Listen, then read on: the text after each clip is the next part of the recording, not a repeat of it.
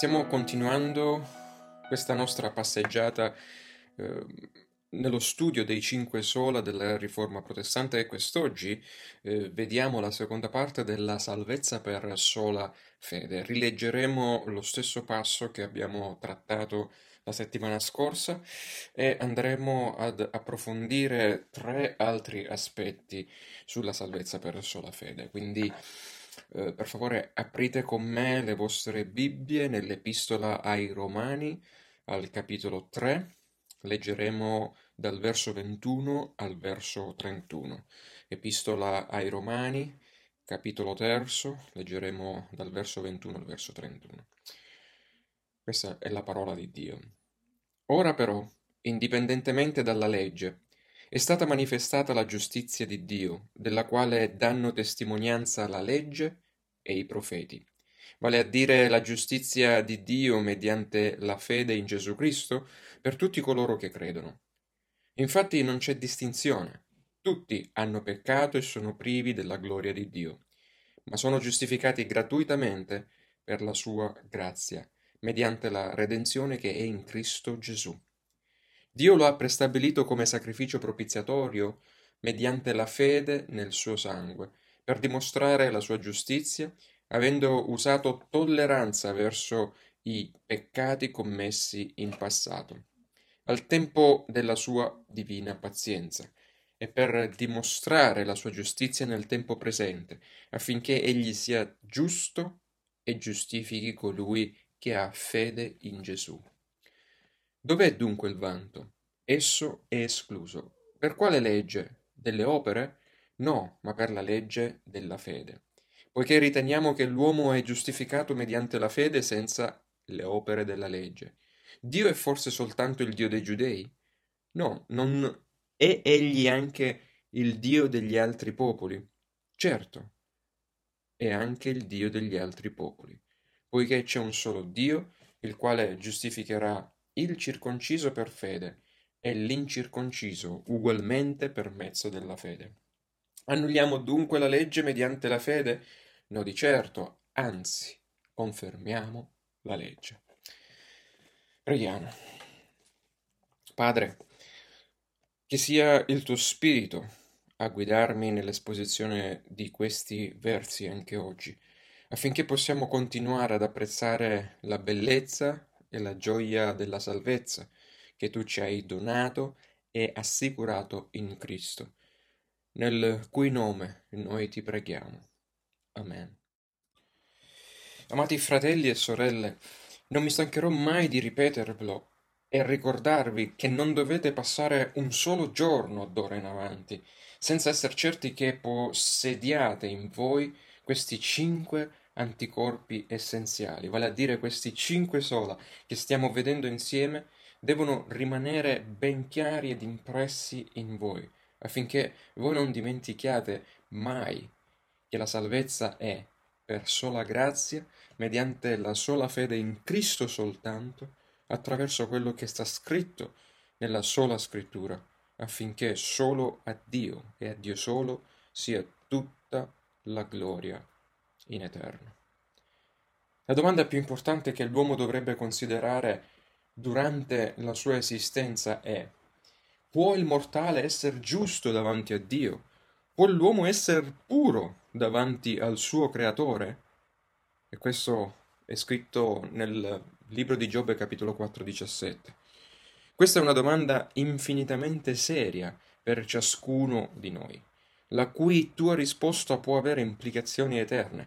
Ed io non credo che tu sia così superficiale da giocare col tuo destino eterno, con l'inferno o il paradiso. L'intera Bibbia è dedicata a rispondere precisamente a come un Dio tre volte santo e giusto può nuovamente relazionarsi con noi creature decadute, peccaminose ed ingiuste. Dice Paolo al capitolo 3 dai versi 9 e 18. Purtroppo non tutti prestano attenzione alla risposta biblica alla domanda può il mortale essere giusto davanti a Dio e può l'uomo essere puro davanti al suo creatore. La dottrina cattolica romana ha dato la sua risposta particolare a questa domanda, espressa con chiarezza nel decreto sulla giustificazione prodotto nella sesta sessione del Concilio di Trento nel 1547. Secondo questo decreto conciliare, i peccatori non sono dichiarati giusti, come invece sostiene Paolo nelle sue epistole, ma per Roma i peccatori decaduti sono resi giusti da tutta una serie di rituali che iniziano con la cosiddetta conca della rigenerazione, ossia la fonte battesimale. In materia di salvezza la dottrina di Roma è molto molto complessa, contorta e antiscritturale. Per farla breve, per Roma Dio non salva il peccatore attraverso la sua dichiarazione sovrana. Io ti perdono e ti accetto come giusto in virtù dell'opera e persona di Cristo. No. Ma per Roma la salvezza arriva quando il peccatore fa uso dei tanti sacramenti e rituali vari da essa aggiunti e che portano il seguace cattolico ad ottenere la sua progressiva rigenerazione. Per Roma la rigenerazione non è istantanea, ma è un atto progressivo, un qualcosa che viene ottenuto pian piano nel corso del tempo. Cosa significa questo? Significa che per Roma i suoi sacramenti e i suoi rituali diventano la causa strumentale per la salvezza.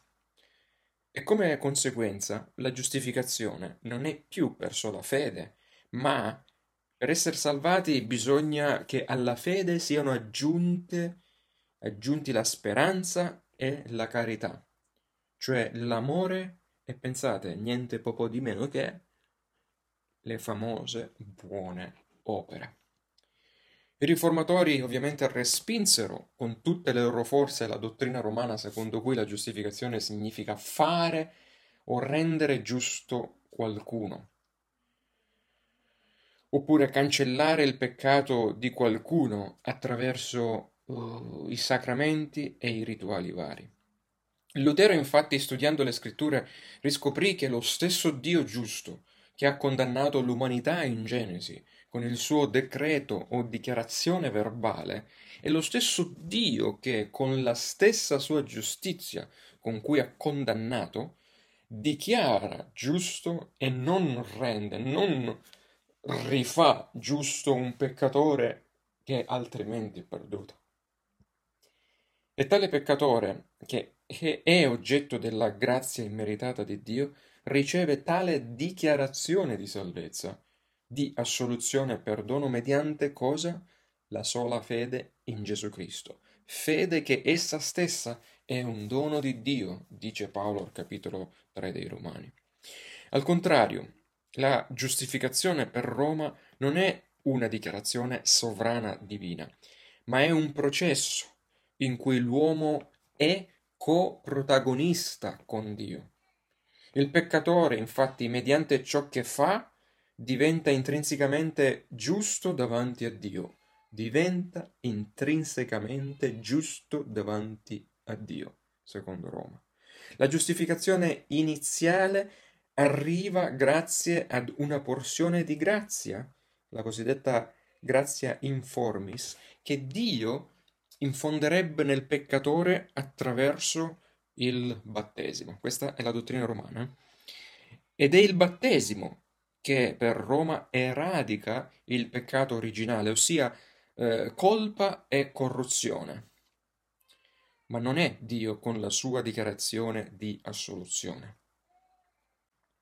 Secondo Roma, chi riceve il battesimo collabora con la grazia iniziale, si impegna e cerca di meritare un incremento sempre maggiore della grazia, al fine di possedere una rettitudine intrinseca che gli permette di arrivare al cosiddetto passing grade, come direbbero gli eh, americani, o al punteggio necessario per meritare la salvezza.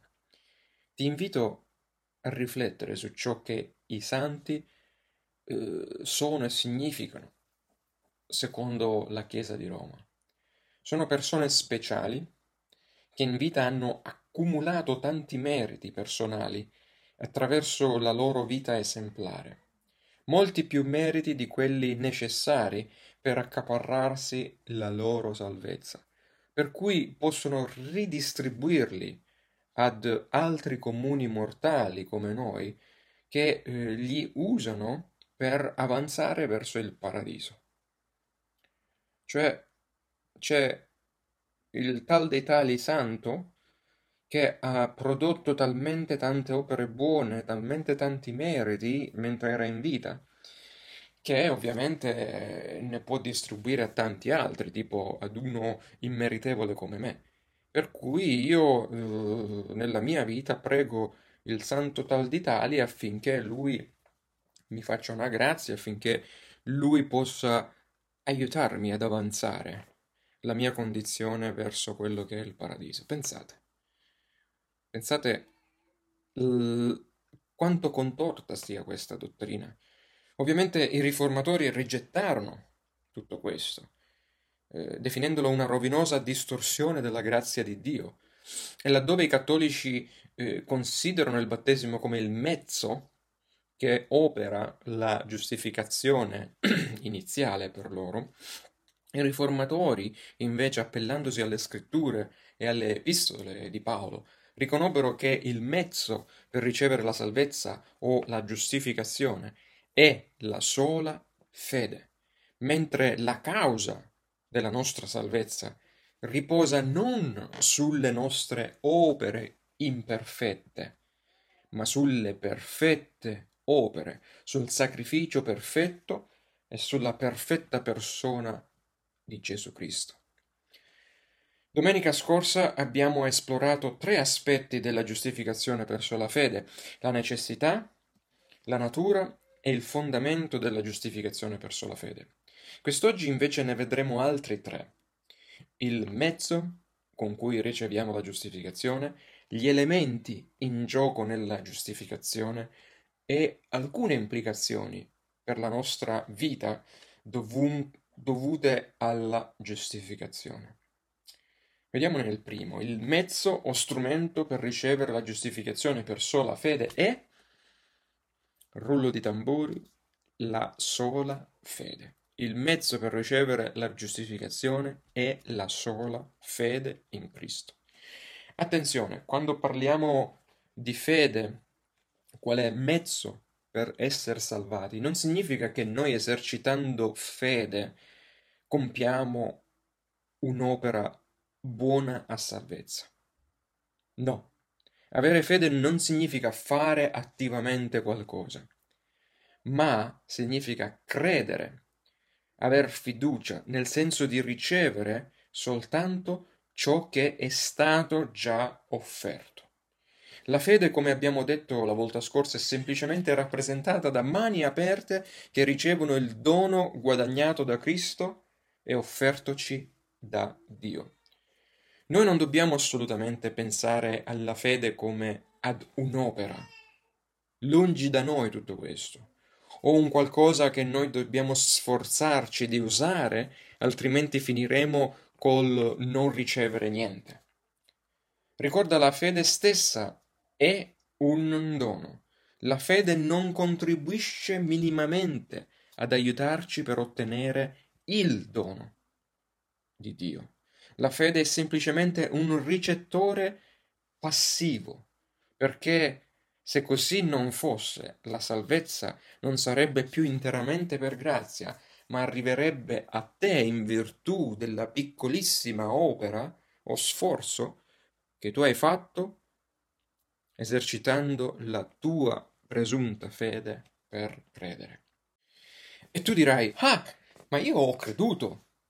Io ho creduto. Certo che hai creduto, che tu hai creduto. Ma tu hai creduto soltanto dopo che sei stato rigenerato, sei stata rigenerata dalla grazia di Dio. E solo dopo hai esercitato la fede donatati da Dio per ricevere i benefici della salvezza. Una breve parentesi esplicativa in questo punto ci sta. Tutte le preghiere e imposizioni di mani, le riprensioni o insinuazioni. Tu non guarisci perché non hai abbastanza fede per ricevere il miracolo. Oppure i tuoi non sono ancora salvi perché tu non hai abbastanza fede che ciò può accadere. Quante volte abbiamo ascoltato queste menzogne all'interno delle nostre chiese, dei nostri circoli? Questi sono romanismi dannosissimi proferiti da alcuni pulpiti evangelici. Anni fa, quando ancora ignoravo le dottrine della grazia, frequentavo la mia chiesa, in cui ricorrentemente verso uh, la fine dei culti veniva fatto un appello da parte del pastore, invitando ad andare avanti i fedeli bisognosi per pregare per le loro necessità, guarigione, salvezza, eccetera. Prima dell'appello si cantava un canto preparatorio che diceva questo. Tutto è possibile se fede tu hai. La fede muove la mano di Dio. Fratello, sorella, certamente che con la tua fede, come afferma Gesù, puoi vedere le montagne muoversi davanti a te. Ma bada bene, Gesù stava parlando ovviamente in senso figurato, ma bada bene, la tua fede non potrà mai muovere la mano di Dio semplicemente perché la mano di Dio si è mossa verso di te ancor prima che tu ricevessi la tua fede. Dio non è un pupazzo mosso qua e là dalla tua fede. Quello è un canto, tutto è possibile se fede tu hai, la fe- soprattutto le parole la fede muove la mano di Dio. Quello è un canto che potrebbero cantare tranquillamente i cattolici romani, ma non dovrebbe essere cantato dagli evangelici, i quali hanno o si presume che abbiano compreso la salvezza per sola grazia mediante la sola fede. Se io con la mia fede riuscissi a forzare Dio a muoversi in mio favore, significherebbe semplicemente che io sto facendo un'opera ed è un'opera meritoria, un'opera per meritare un miracolo o una benedizione, per strappare da parte di Dio qualcosa. Invece il Dio delle scritture ci dice ricevi per sola fede ciò che io ho preparato per te. Tutto è compiuto. Tu devi solo ricevere ciò che la mia volontà immutabile per te ha già provveduto, dice Dio. E nelle scritture possiamo continuare a parafrasare Dio, eh, dire queste parole magari. Hai un cancro, figlio mio? Certamente, prega, figlio mio, figlia mia. E mentre sei in comunione con le scritture e mentre preghi, il mio spirito ti convincerà circa la mia volontà stabilita per te. Scoprirai pregando se io ho decretato la fine del tuo cancro e quindi la tua guarigione o se io, volendo riportarti a casa da me, ho decretato la fine dei tuoi giorni terreni attraverso il cancro. Vedete come ragiona Dio, secondo ciò che è scritto nelle scritture? Miei cari, riuscite a vedere quanta illusione, dolore, miseria, scoraggiamento e sofferenza nella sofferenza può generare una dottrina così distorta anche in mezzo al popolo evangelico. Pensate, capita spesso che noi evangelici usiamo le fanfare quando finalmente usciamo dalla porta principale della Chiesa cattolica romana scuotendo la polvere dai nostri calzari dicendo finalmente sono fuori da Babilonia la Grande.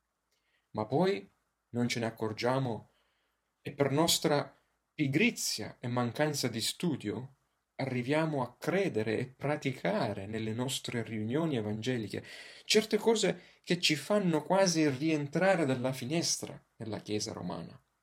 Vogliamo quasi sia meritare le benedizioni o guarigioni di Dio, presentando la nostra fede come un vanto, un merito, e andiamo agli appelli fatti dai nostri pastori, chiediamo loro di pregare per noi, di imporci le mani per intercederci un miracolo o estorcerci una benedizione da Dio. In fin dei conti, i cattolici romani fanno la stessa cosa, solo che loro non si rivolgono ai pastori viventi, ma ai loro santi già defunti. Carissimi, ve lo ripeto col mio cuore aperto. La fede è il mezzo che Dio ci ha dato affinché possiamo riposare e abbandonarci completamente sulle opere perfette e meritorie, non mie, non tue, ma di un altro, di Cristo. La fede è di per sé un dono. Paolo lo scrive a caratteri cubitali nell'Epistola agli Efesini al capitolo 2 versi 8 e 9. Essa è il mezzo, il canale che ci permette di ritirare e di ereditare il patrimonio di Dio, cioè ogni cosa che Cristo ha già provveduto e guadagnato per noi. Ma ricorda, in tutto questo ricevere la tua fede contribuisce con un bel niente. Per ben sei volte Paolo ripete che la giustificazione la si ottiene per, mediante o attraverso la fede, in questi versi che abbiamo letto. Ma rivediamo insieme i tre aspetti che compongono la vera fede, quella biblica, quella salvifica. La vera fede ha tre aspetti in sé, conoscenza, assenso e fiducia. La fede e conoscenza, conoscenza di un qualcosa.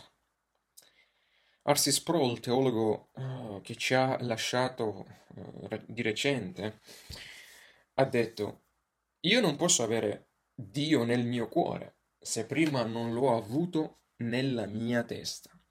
Prima che io possa credere in Dio, devo conoscerlo. Gerstner, eh, un altro teologo riformato, ha detto: Niente può oltrepassare il santuario del cuore, se prima non passa attraverso l'atrio o l'ingresso della mente. Domanda. Se non conosci Cristo, come fai a credere in Lui? Ora, dice Paolo, come invocheranno colui nel quale non hanno creduto? E come crederanno in colui del quale non hanno sentito parlare? E come potranno sentir parlare se non c'è chi lo annunci? Romani 10, 14. La Chiesa eh, romana per secoli è riuscita a mantenere ignoranti i suoi seguaci, non dando al popolo nessuna Bibbia da leggere a casa. È successo, succedeva in tante eh, comunità questo. E eh, la Chiesa cattolica si inventava, proprio perché non c'era la possibilità eh, dei fedeli di poter leggere e misurare con le scritture come facevano i bereani, di andare a casa a controllare se ciò che Paolo predicava era scritturale, poiché i fedeli per gran parte dei secoli non hanno avuto nemmeno una Bibbia nella loro lingua volgare. Era scritta in latino ed era tenuta eh, sotto catena sul pulpito della uh, Chiesa. Quindi eh, cosa faceva? Eh, la Chiesa romana si era inventata una forma di fede chiamata implicita, fides implicita o credulitas, da qui eh, l'aggettivo credulone, che è la dottrina medievale o romanista secondo la quale il cristiano deve credere qualunque cosa la Chiesa romana insegna. Sia che tu la comprenda o non la devi credere, poiché è stata espressa come un dogma dalla Chiesa romana. La fede vera deve riposare non su un contenuto sconosciuto. La fede vera non ti chiede di essere un credulone. Non deve riposare su un contenuto incompreso, ma sulla conoscenza intima di Cristo, non sulla pia ignoranza religiosa e deve riposare sulla tua conoscenza, non su quella di un altro, non su quella di un santo che tu invochi da questa terra. Domanda, Se non conosci ciò che credi, come puoi spiegare agli altri quello in cui credi? Ah, andiamo al secondo aspetto della fede. La fede è conoscenza, ma è anche assenso di ciò che si conosce. Se la conoscenza rimane nella testa, ma non scende per trasformare il cuore, allora quella non è fede che salva. Conoscere con la testa non basta per essere salvato, bisogna credere, ossia dare l'assenso col tuo cuore per esprimere ciò che si conosce, che ciò che si conosce è vero e lo si riceve. Ma ciò non basta. Come scrive Giacomo al capitolo 2 della sua epistola al verso 19, nemmeno il credere è sufficiente perché anche i demoni credono e tremano. C'è dunque bisogno di un terzo aspetto. La fede salvifica quindi conosce, dà il suo assenso o crede, ma poi il terzo aspetto pone la incondizionata fiducia in ciò che crede e conosce. Dei due ladroni intorno a Gesù solo uno fu salvato, colui che lo riconobbe e pose la sua fiducia in Cristo. Ricordate l'esempio della sedia eh, che eh, vi ho fatto diverse volte anche durante la settimana scorsa nello studio biblico.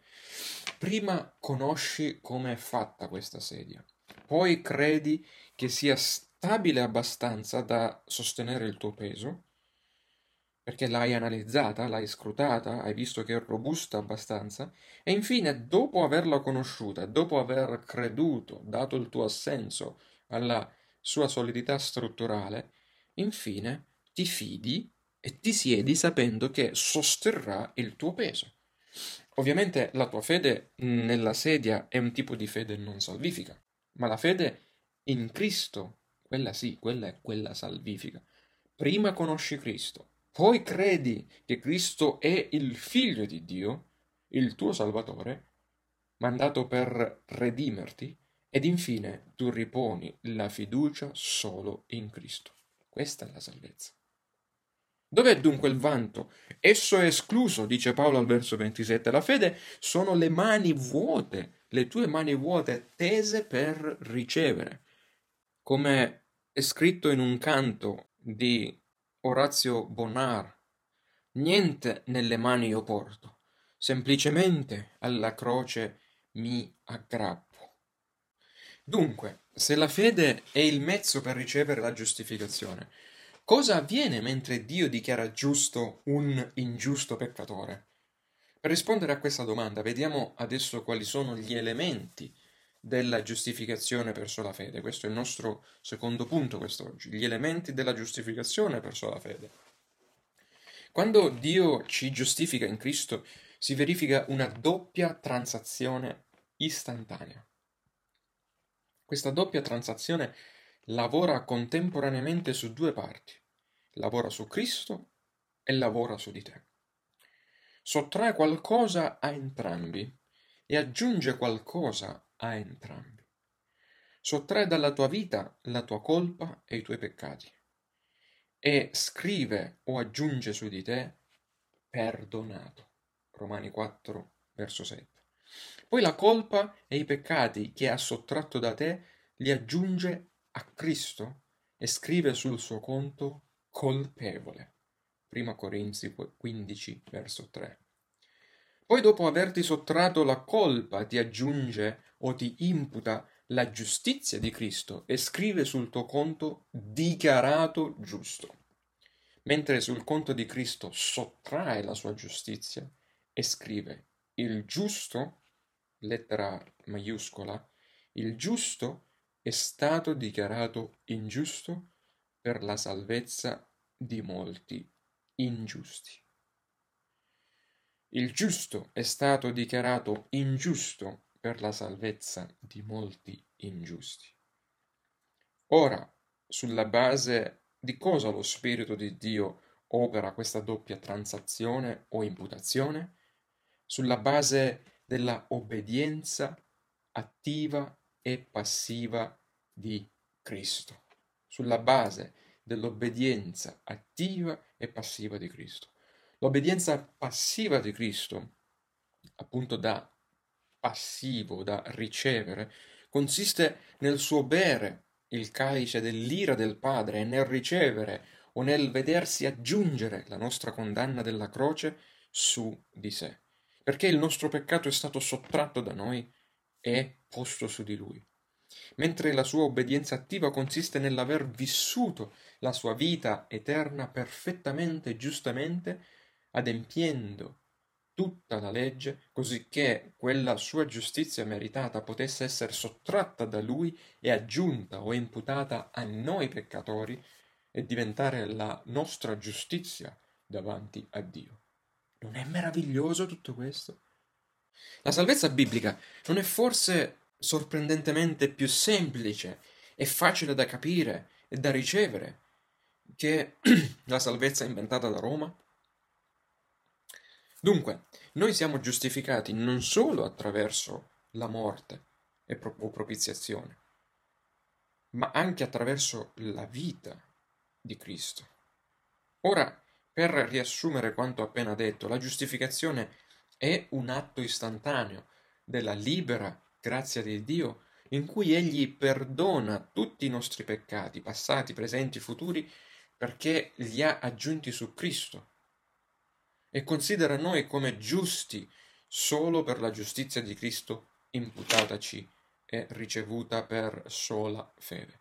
Questa è in sintesi una delle domande del, e risposte del catechismo minore di Westminster, che definisce cos'è appunto la giustificazione.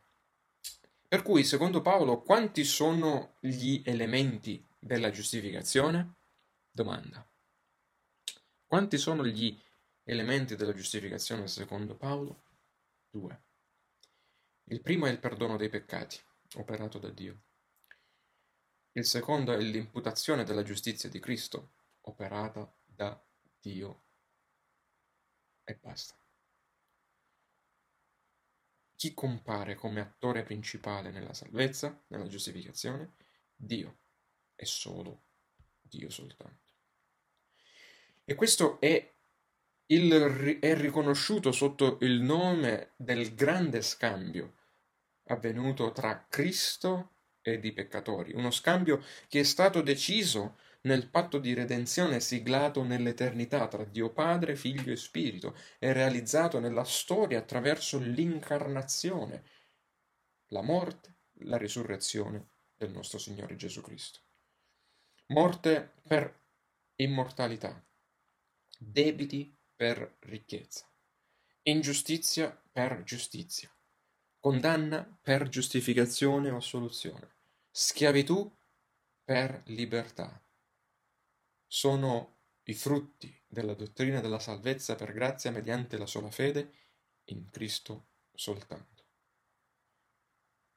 A Lui la morte, a noi la vita eterna, a Lui i nostri debiti, a noi la sua ricchezza a lui la nostra ingiustizia, a noi la sua ingiustizia, a lui la nostra condanna, a noi la sua giustificazione e assoluzione, a lui la nostra schiavitù, a noi la sua libertà. Ecco il grande scambio avvenuto alla croce.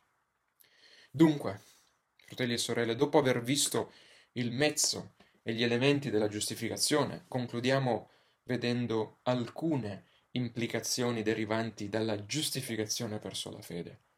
La giustificazione per sola fede opera un taglio netto tra vero e falso Vangelo, vera e falsa religione. Paolo ai Galati scrive, ma anche se noi o un angelo del cielo vi annunciasse un Vangelo diverso da quello che vi abbiamo annunciato, sia anatema, cioè sia maledetto. Come abbiamo già detto, lo ripeto di nuovo, anche adesso, dice Paolo, se qualcuno vi annuncia un Vangelo diverso da quello che avete ricevuto, sia anatema. Galati, capitolo 1, versi 8 e 9. Ed il puritano inglese Thomas Watson disse, la giustificazione è la vera essenza e il pilastro della cristianità. Un errore sulla dottrina della giustificazione è devastante tanto quanto un difetto nelle fondazioni di un edificio.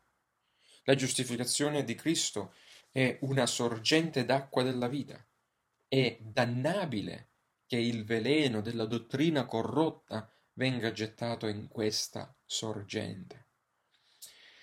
Ora, fratelli e sorelle, nelle mani di chi? O amici che ascoltate, nelle mani di chi stai mettendo la tua vita eterna?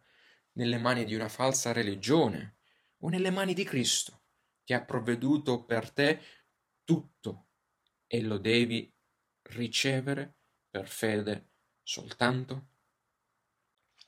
La giustificazione verso la fede provvede l'unico valido fondamento per l'obbedienza cristiana. Questo è un altro, un'altra implicazione della giustificazione verso la fede. Cosa muove in te la tua obbedienza verso qualcuno? È un amore disinteressato che ti porta a fare del bene o fai del bene per semplicemente ricevere un contraccambio? La vera fede, carissimi, riceve la salvezza e la salvezza produce sempre una vita di gratitudine e amore disinteressato verso Dio e verso l'uomo. Per cui, così come è naturale che la gravità faccia cadere verso il basso gli oggetti, similmente la vera fede porta a vivere una vita di gratitudine e da una vita di gratitudine fluiscono naturalmente le opere buone del credente che Dio gradisce e accetta in Cristo.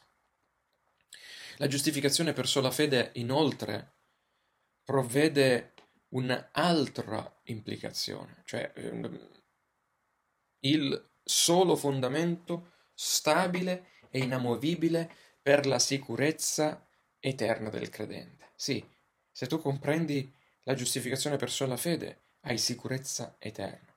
È vero, nel cielo saremo infinitamente più felici di quanto lo siamo qui? Cambia qualcosa in questa difficile vita terrena, forse se comprendiamo la salvezza per sola fede? Cambia qualcosa? E come se cambia? Per un credente la salvezza non sarà più sicura lì in cielo di quanto non lo sia qua giù.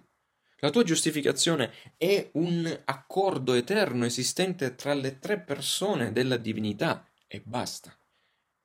Tu non c'eri lì con loro quando questo accordo è stato siglato nell'eternità.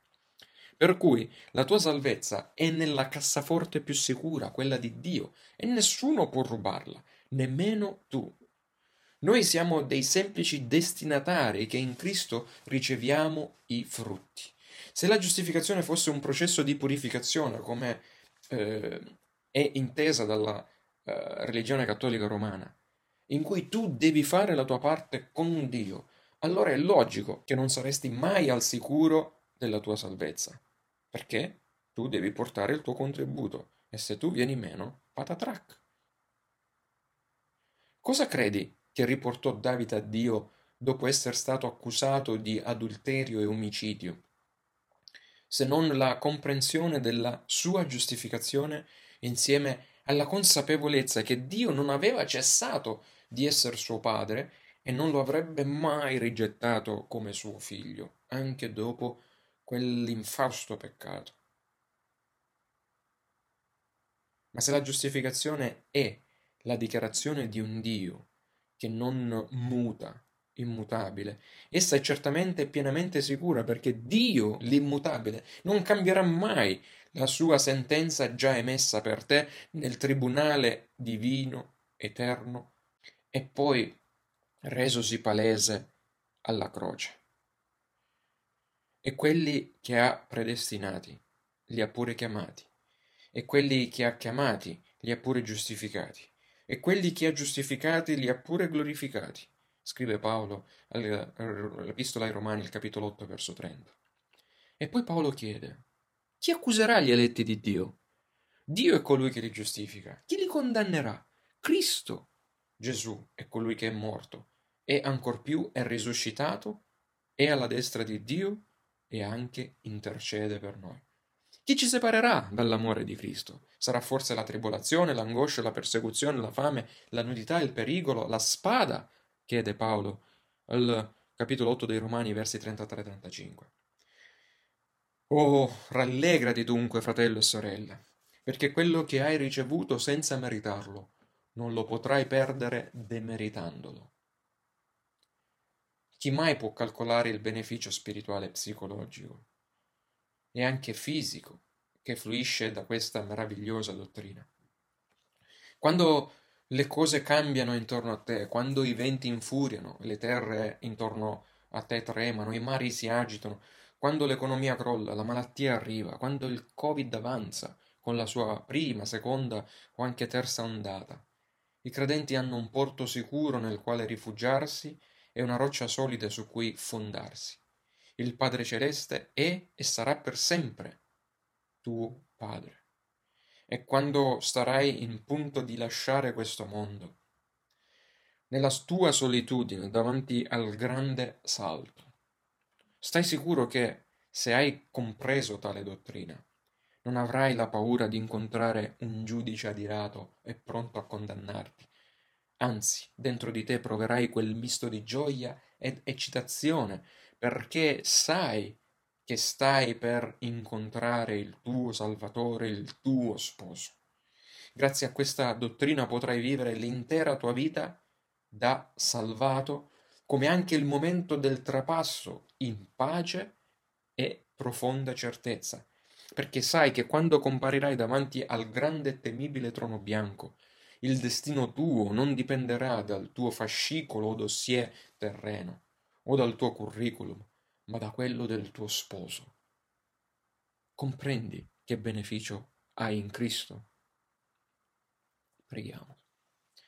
Padre, grazie per le meraviglie che sono scritte nella scrittura, meraviglie che possiamo comprendere nella nostra mente e applicare nel nostro cuore, affinché con tutto il nostro essere possiamo combattere le paure, l'incredulità, l'eresia e gli errori dottrinali, perché la verità manda via ogni paura e la verità fortifica, nutre e fa sì che noi possiamo vivere questa vita stabilmente, aspettando il giorno della venuta di Cristo o anche della nostra chiamata a te, con dolce, meravigliosa e gioiosa aspettativa.